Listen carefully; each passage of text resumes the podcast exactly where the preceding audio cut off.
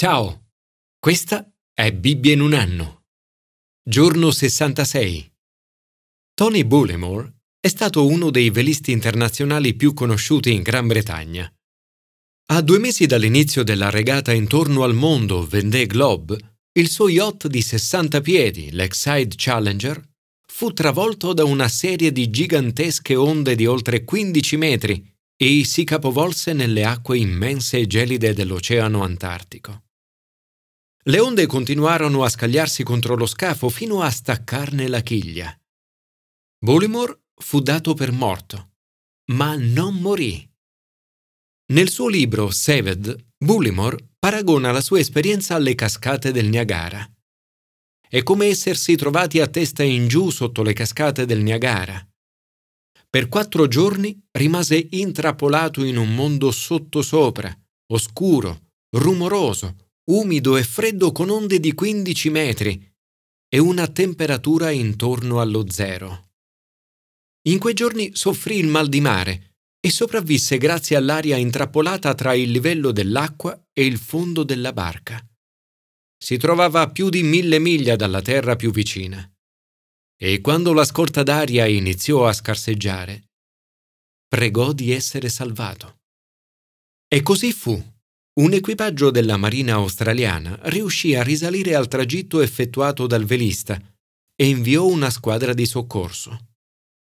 Dopo quattro giorni, Bullimore sentì qualcosa sbattere contro lo scafo. In seguito disse Non riuscirò mai a ringraziare abbastanza la Marina australiana per quello che ha fatto per me. Mi ha letteralmente salvato la vita, non c'è dubbio. Quando uscì, le sue prime parole furono Grazie, Signore, è un miracolo. Ripensando ai quei giorni disse Mi sentivo come se fossi rinato, come un uomo nuovo. Sentivo di essere stato riportato in vita. Un giornalista di allora dichiarò Un salvataggio così, riuscito contro ogni previsione, è la più bella storia che si possa raccontare. Una gioia pura e spontanea. Come l'equipaggio australiano per Bullmore, anche Gesù è venuto in soccorso per noi. Ci ha salvati in estremo. Ha dato se stesso per i nostri peccati. Quando ripenso alla mia vita, mi accorgo di quante volte Dio è venuto in mio soccorso. Quando affrontiamo situazioni difficili, dovremmo sempre confidare che Dio verrà a salvarci. Commento ai sapienziali. Confidare in Dio che salva. Continuare a confidare in Dio non è sempre facile, specialmente quando le cose della vita non vanno come vorremmo. Problemi finanziari, al lavoro, nel rapporto con gli altri, di salute o altro. La preghiera di Davide in questo brano è un incoraggiamento a rivolgersi a Dio affinché ci salvi e a riporre la nostra fiducia in Lui. Come Tony Bullimore ha pregato di essere salvato, anche Davide prega. Tendi a me il tuo orecchio. Vieni presto a liberarmi. Io invece confido nel Signore. Davide dice, Alle tue mani affido il mio spirito. Parole simili queste a quelle pronunciate da Gesù poco prima di morire. Padre, nelle tue mani consegno il mio spirito parole di estrema fiducia nei confronti del Padre. In questo salmo scopriamo i frutti dell'amore di Dio per noi, manifestatosi in maniera sublime attraverso la morte di Gesù. Il Signore è 1.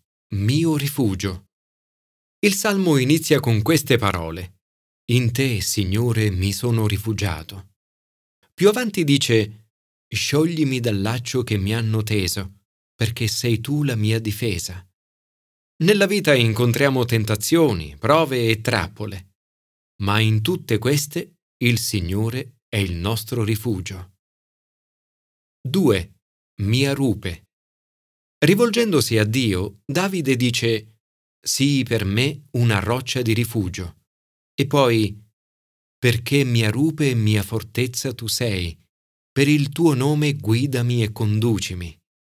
Anche noi, per mezzo dello Spirito, possiamo conoscere come Dio ci guida e farci guidare da Lui. Lui è la certezza sulla quale possiamo contare. 3. Mio Salvatore.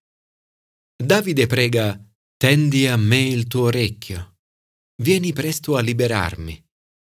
Continua poi descrivendo come Dio ha guardato alla mia miseria e ha conosciuto le angosce della mia vita. Ma Dio non lo ha consegnato nelle mani del nemico, lo ha invece liberato e ha posto i suoi piedi in un luogo spazioso. In Gesù riceviamo la vera salvezza. Gesù pone i nostri piedi in un luogo spazioso. Signore, grazie per averci salvati. In tutte le prove della vita, aiutaci a continuare a fidarci di te. Commento al Nuovo Testamento. Amare il nostro Salvatore appassionatamente. Amare Gesù è la cosa più importante, più importante anche dell'amore verso i poveri. È il nostro amore per Gesù, infatti, che trabocca e si riversa poi sugli altri, specialmente sui poveri. Il gesto di ungere il corpo di Gesù è segno di grande amore. Questa donna agisce spinta da un senso di grande gratitudine e amore per Gesù. Il suo atto di versare un profumo di così grande valore, probabilmente grande quanto il salario medio di un anno di lavoro, non è spreco. Gesù non è indifferente ai bisogni dei poveri. Tuttavia ci dice che i soldi spesi per quel profumo non sono sprecati. Ella ha fatto ciò che era in suo potere, ha unto in anticipo il mio corpo per la sepoltura.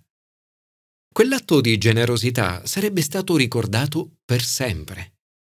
Agli occhi di Gesù, niente di ciò che scaturisce dall'amore per lui è sprecato o viene dimenticato. Qualsiasi cosa che diamo a lui con amore è per lui un'azione buona. In ogni atto di generosità c'è qualcosa di buono. Il riferimento che Gesù fa alla sua sepoltura pone l'attenzione al fatto che gli eventi della sua vita stanno volgendo al termine. Ed è chiaro qui che Gesù ha scelto la Pasqua come momento conclusivo della sua vita. Solo in questo passo, infatti, la Pasqua è richiamata per ben cinque volte. Gesù vede la sua morte alla luce del sacrificio pasquale in cui l'agnello pasquale viene immolato. Come il sangue dell'agnello pasquale aveva salvato il popolo di Dio dal giudizio e dalla morte, così farà Gesù. E infatti Cristo, nostra Pasqua, è stato immolato. In questi passaggi vediamo inoltre che Gesù aveva una chiara consapevolezza di essere l'unigenito figlio di Dio. Nel parlare del suo ritorno futuro dice, quanto però a quel giorno o a quell'ora, nessuno lo sa, né gli angeli del cielo né il figlio, eccetto il padre. Nell'essere salvato, Tony Bullimore provò un'immensa gratitudine nei confronti dei suoi soccorritori. Disse che non avrebbe mai potuto ringraziarli abbastanza. Quanta gratitudine e amore dovremmo avere allora noi per colui che ha dato la sua vita per salvarci da una morte eterna. Signore, Grazie per aver offerto la tua vita come sacrificio pasquale per me, per avermi salvato dal giudizio e dalla morte. Ti ringrazio perché ogni volta che partecipo alla cena del Signore faccio memoria del tuo sacrificio e della mia salvezza. Commento all'Antico Testamento. Lasciarsi meravigliare dallo stupefacente piano di salvezza di Dio. Dio ti ama e per salvarti ha pianificato meticolosamente ogni cosa. Il salvataggio di Tony Bullimore ha richiesto giorni di pianificazione e preparazione. Dio ha fatto lo stesso per te, anzi, molto di più. Il suo piano di salvezza per te ha richiesto un lavoro di pianificazione, preparazione e messa a punto ancora più grande. Le regole sull'impurità che troviamo in questo capitolo possono apparire molto strane oggi. Primo perché sono ormai passate e non più applicate. Secondo perché hanno trovato compimento in Gesù e sono state da lui sostituite. Il grande giorno dell'espiazione che troviamo descritto nel capitolo 16 prepara lo sfondo a quella che sarà la morte di Gesù. San Paolo scrive, è lui che Dio ha stabilito apertamente come strumento di espiazione. E nella lettera agli ebrei è scritto che per questo Gesù doveva rendersi in tutto simile ai fratelli, per diventare un sommo sacerdote misericordioso e degno di fede nelle cose che riguardano Dio, allo scopo di espiare i peccati del popolo. Il fatto che prima di Gesù l'accesso al santuario anche da parte di un sommo sacerdote richiedesse un sacrificio è segno dell'imperfezione del sacerdozio.